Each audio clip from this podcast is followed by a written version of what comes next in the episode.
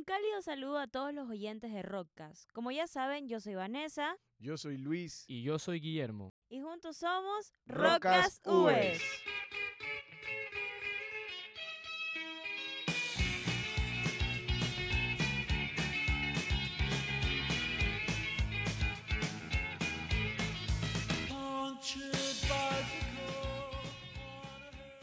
Bueno, Rockcasters, hoy tenemos la grata presencia de una banda diferente a las demás. El día de hoy le damos la bienvenida a Tombo, una banda de rock alternativo que está cautivando el oído de los oyentes. Así es, Luis. Hoy nos acompañan dos referentes de la banda, José Soriano y Kevin Jaime, nos compartirán sus experiencias y nos hablarán más de sobre su banda. Chicos, son una banda que se ha evolucionado de una forma abismal. Han logrado avanzar desde escribir canciones en un cuaderno hasta subirlas en distintas plataformas. Y sabemos que esto es gracias al arduo trabajo de cada uno de sus integrantes. Sabemos que son una banda que ha trabajado de forma independiente, así como también cada miembro de la banda se ha instruido de la misma forma. Chicos, cuéntenos un poco de sus experiencias, un poco de lo que han pasado, quiénes son ustedes, cómo se conocieron, cómo inició este proyecto. En tal caso sea un proyecto o puede ser un estilo de vida. Hola, gracias por la invitación. A ver, eh, nos conocimos en el colegio, eh, en las aulas eh, de música. eh, nos presentó el profesor de música, eh, empezamos a tocar juntos y la conexión musical fue inmediata. Ay, qué lindo. ¿De dónde viene el nombre? El nombre, el nombre, eh, estábamos entre Kevin, Kevin y yo haciendo una lluvia de ideas eh, y salió Tombo, que es una herramienta, hasta donde recuerdo, ¿no? Es una herramienta de un juego. eh, y la dejamos ahí, le pusimos la tilde y ahí quedó, ahí quedó el nombre. Qué interesante. interesante. ¿Quiénes son ustedes? Eh, bueno, mi nombre es José Soriano, eh, guitarrista eh, de Tombo, también compongo. Y Y, y yo soy Kevin, yo escribo y canto las canciones. Son los dos únicos integrantes de la banda. Eh, también estamos eh, actualmente con Sebastián Salazar en los bajos, eh, Daniel Morales en los teclados y nuestro tercer miembro fundador, Sebastián Pérez, en las baterías.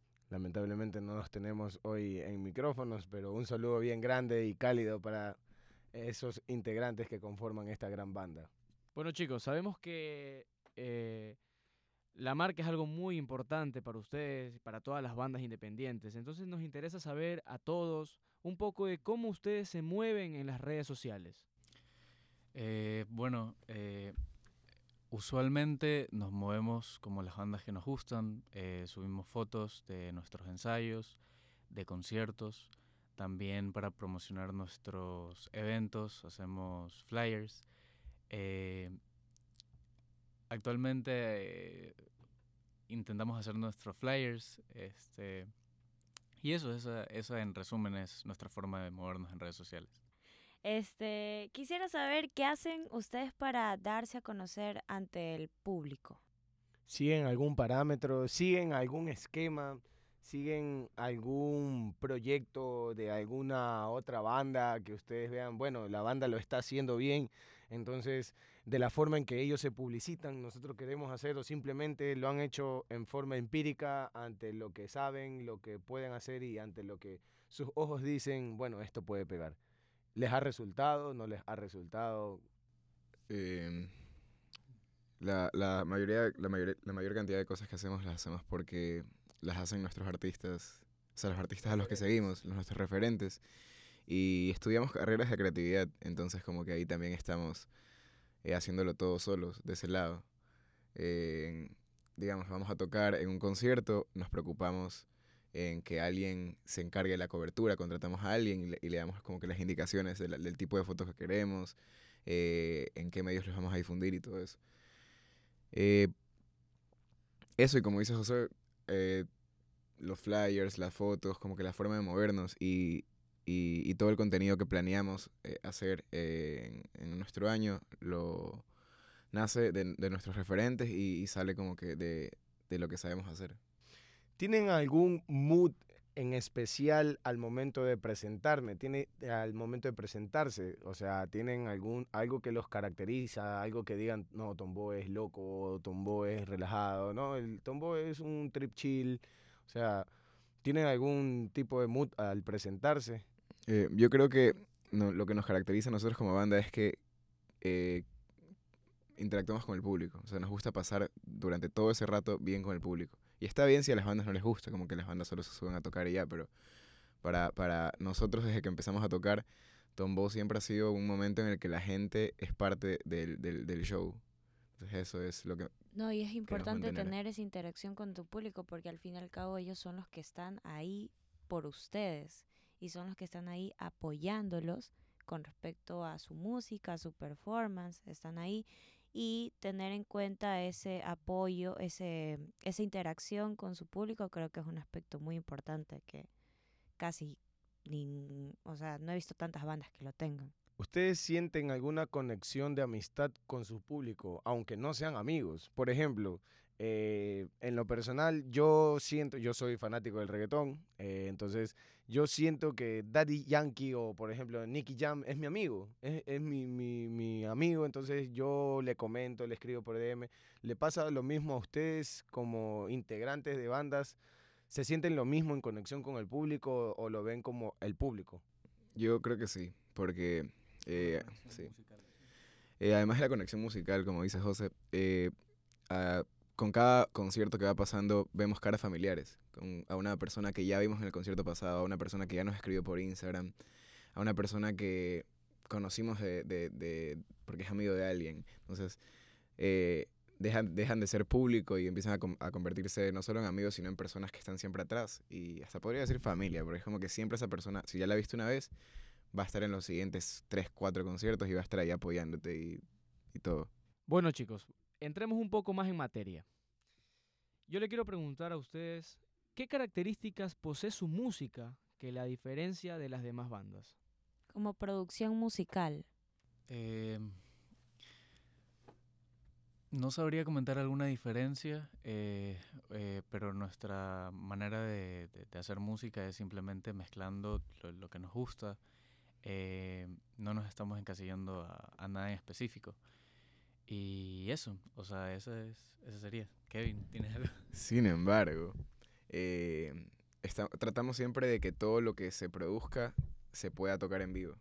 O sea, de que todo se mantenga mínimo. O sea, no, no- que no tengamos que tener un, un mega set con un montón de personas o con un montón de instrumentos, sino que eh, las canciones puedan ser tocadas en un formato íntimo, en un formato pequeño, acústico y también en un formato grande.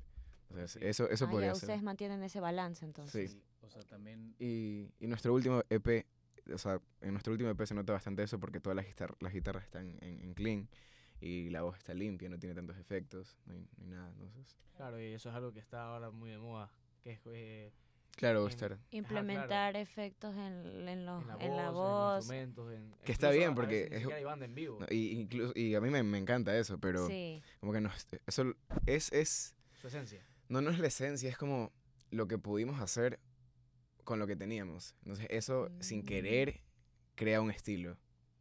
Sí, tipo esta- estaríamos aplicando lo de como que qué es lo que tenemos, como que qué recursos tenemos ahora y qué podemos hacer con eso y sacar el provecho a eso. Porque imaginen que, imaginen que, que nos poníamos a experimentar un, un montón en el estudio con nuevos instrumentos, con, con pedales y todo, y al momento de tocar no teníamos nada. La gente iba a sentir esa diferencia. Por supuesto. Entonces, fallamos ahí. Pero igual ahora estamos también Ah, igual estamos experimentando con las nuevas canciones y, y estamos tratando de que, de que De buscar un así nuevo mismo, sonido. que, de buscar un nuevo sonido, pero que ese mismo sonido pueda ser tocado en vivo. Sí. ¿Qué pasaría si llega Gucci? O Dolce Gabbana. Y ellos les ofrece a ustedes vestirlos. Sí. ¿Aceptarían? Sí. ¿Les gustaría? o, o- o sienten que irían en contra de, de la, de la base? De De, las su bases? estilo. sería algo de demasiado bueno. Bueno, o sea, José dice que es bueno, pero yo sí me iría por el lado en el que, como que si antes, antes de aceptar una propuesta, verían que esta es la marca. O sea, vería O sea, que. José es un vendido. Así, así veo, así veo. Ya se vendió. Sí. Hay plata, sí. No, Se van no. a dirigir a José ahora. que- Sí, sí. Claro, obviamente tienen estilo y todo, pero es como que hay un montón de, de antecedentes que tenemos que revisar antes de la marca para no, no sé, estar involucrados con alguien que explota a las personas. o tipo de- alguien- ajá, Si ¿qué la marca tipo de los antecedentes? representa. ¿Qué Sí. tipo de, de, por ejemplo, qué tipo de checklist ustedes hacen al momento de que, digamos, una marca viene a contactarlos? Eh, yo creo que sea, que sea una, man- una marca responsable, creo que con, con, con el ámbito social y con el medio ambiente podría ser, sí. Y que, y que también nos dé esa apertura a expresar nuestras ideas y no esté cerrada a un solo concepto. Y a un, sí. Bueno chicos, lo hemos stalkeado un poco en Spotify. Bueno, en realidad muchísimo. Cuéntenos el concepto de su álbum llamado Mosaico y cómo Spotify los ha ayudado en seguir adelante. ¿Cómo tombó? Eh, o sea, no pensamos, a ver, para el EP no pensamos en un concepto, o sea, no dijimos vamos a hacer estas canciones con este fin, sino que el, el nombre mosaico eh, viene de, de que es un conjunto de todo, como que un conjunto de ideas, de canciones, y sin querer dio ahí como que en el clavo. Ah, sabes que todas estas canciones salieron durante toda nuestra época en la que hemos estado experimentando, empezando como banda, y una de nuestras canciones habla sobre, eh, o sea, la canción como que la madre, no sé, la que se llama Mosaico, la que lleva el La nombre que del se EP. llama Mosaico, sí, Sí. sí. Esa canción también habla sobre un compilado de, de- de recuerdos, de memorias de una persona. Entonces, ya ahí, sin querer, como, como, como les digo que pasa, eh, se dio. Y Mosaico, entonces, si hablamos de concepto, sería un compilado de todo lo que hemos hecho en, nuestro, en nuestros primeros años como banda. Ustedes planean sacar, ese es un álbum, un ejemplo de un álbum pequeño, ¿verdad? Si no me equivoco. Un E EP. Un EP. ¿Ustedes planean, ustedes planean hacer un álbum un poco más condimentado, con mucha, muchas más canciones? Sí, o sea, eh, nos encantaría, nos encantaría hacer un álbum. eh, ahora estamos en una etapa, digamos, de composición. Eh, a corto plazo, no, no, no lanzar un álbum, sino este, un single eh, que estamos empezando a preproducir en la Bañera Studio. Eh, pero sí, no- respondiendo a la pregunta, nos encantaría este, un álbum en un futuro. Si viene algún productor de jingles radiales para alguna marca, ¿ustedes estarían dispuestos de cambiar la letra, le- el significado y toda la cuestión de la canción para darla o venderla para un jingle? Eh, bueno, igual como ya sabemos, depende.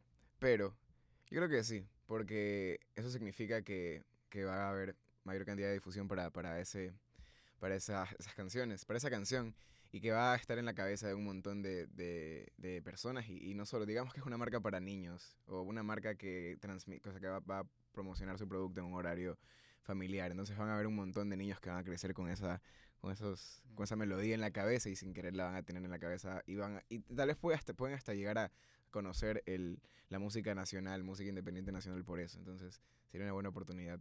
Chicos, cuéntenos sus planes a futuro. ¿Qué se viene? ¿Qué nos traen? ¿Cuáles son las sorpresas que tienen preparadas? Eso también iba a preguntar, ¿tienen planeado sacar más canciones todavía? ¿Nos puede dar una pista del concepto que se puede venir? Eh, aún estamos pensando en algún futuro concepto. eh, eh, sí, como, como comenté anteriormente, este, a futuro, eh, sin fecha ni nada, como que sí sería bueno eh, lanzar un álbum este, con lo que estamos com- componiendo actualmente. Este, y a corto plazo, este, un single que, que bueno, estamos preproduciendo. Ah. Quería decir que estoy escuchando mucho la palabra concepto. Entonces queremos también, quisiera hablar también de ese lado, ¿no? Eh, yo entiendo que para cualquier proyecto eh, creativo es importante primero eh, establecer un concepto de comunicación, ¿no? Igual a veces eh, yo creo, y he escuchado de, de varios artistas, que empezar por ese concepto a veces te limita. Cuando los, cuando los, o sea, eh, es verdad que en una campaña de publicidad o en una campaña o en la creación de alguna marca ese concepto te ayuda a que todo fluya. Pero claro, cuando que todo se dé que todo al se cabo. dé a, a Ujú. partir de eso. Pero cuando haces, cuando haces música, eh, como que el proceso, yo considero que es diferente. No, no es tan, eh, estricto y cuadrado de ese lado. Entonces, eh, no, por el lado de la música, de la creación musical, pre- preferimos crear, crear, crear y luego ya descartar y decir que qué va. Sí, no, no, no limitarnos a un solo concepto. Ahora por el lado visual, por el lado, eh, no sé, sí, por el lado visual, sí, sí, nos gusta esa palabra, y así nos gusta partir un concepto, pero de ahí para un álbum, eh, del lado musical no. Entonces, sí. De hecho, yo creo que es hasta un poquito más complicado iniciar con un concepto porque como tú lo mencionas, la banda se puede hasta limitar. Por ejemplo, yo soy muy fan de BTS y eh, ellos para, por ejemplo, este álbum que sacaron que era este Love Yourself, sacaron tres álbumes este con diferentes conceptos y era muy muy interesantes, pero ellos mencionaron que era muchísimo más complicado hacer un álbum con un concepto en específico que dejarse llevar por sus ideas, que dejarse llevar por lo que ellos sienten, por lo que a ellos como que un poquito más les gusta. Entonces, sí estoy de acuerdo con lo que tú dices. eh, Igual, igual no le quito valor a, a ese ejercicio de plantear un concepto, porque te hace crecer como artista, seguro. Como que venir de te algo, hace más sí. interesante como artista, muchísimo más Y, y interesante. si no lo has hecho nunca como artista y, empiez- y, y haz, haz como que pones en práctica eso, de partir un concepto, creces, seguro. Entonces, nada, queda la, ahí la semilla para que tal vez en algún momento hagamos un álbum con un concepto, o sea, a partir de algo así. Chicos, nos gustaría mucho que nos pudieran dar algunas recomendaciones para los que sueñan poder formar parte de una banda. Empezar en este mundo de la música como es una banda. Eh, toquen mucho, eh, practiquen eh, y sean constantes. eso, eso se me viene a la mente ahora. ¿Y tú? Lo mismo que dijo José. Y también eh, no esperen formar parte de una banda. Hagan su banda. Sí. Em, recuerdo que cuando nosotros empezamos, o sea, veíamos, veíamos el camino a toda esta gente que está encima del escenario muy lejana. Y, y pensábamos como que ya, sabes que entrar a una banda de esas es súper complicado. O sea, llegar a esa escena es muy difícil. Entonces, no, no se limiten por formar parte de lo que ya existe, sino crea, crea con lo que tienes, crea, junta a tus amigos que están involucrados con la música y haz tu banda. Y ya verás que con el paso de los años, si eres constante, sin querer, estás tocando con las mismas personas que pensabas que no ibas a topar nunca. Sí. Chicos, estamos llegando casi que al final del podcast y nos interesa saber qué tal, qué tal han pasado aquí en Rocas, qué tal la experiencia de hoy, cómo se sienten. Increíble, eh, estamos muy agradecidos por este espacio, nos han, nos han encantado las preguntas, este y eso, eso, muy agradecidos. Chicos, realmente fue un placer tenerlos aquí hoy. Aprendimos mucho sobre ustedes y estamos muy seguros que les seguirá yendo de maravilla. Les deseamos todo el éxito del mundo y gracias por haber aceptado la invitación al podcast. A nuestros oyentes, no se olviden de escuchar a Tombo en Spotify y en las demás plataformas. Síganlos en sus redes sociales. En Instagram los pueden encontrar como arroba Tombo Música, quienes nos han compartido su tiempo, experiencias y conocimientos del día de hoy. Como siempre, yo soy Vanessa Yo soy Luis. Y yo soy Guillermo. y esto fue Rocas US. Que tus caricias me podían lastimar, que de tus besos me tenían que alejar. Si tu cintura la tocaba alguien más y sus palabras ahora te hacen suspirar. Que tus caricias me podían lastimar, que de tus besos me tenían que alejar. Si tu cintura la tocaba alguien más y sus palabras ahora te hacen suspirar.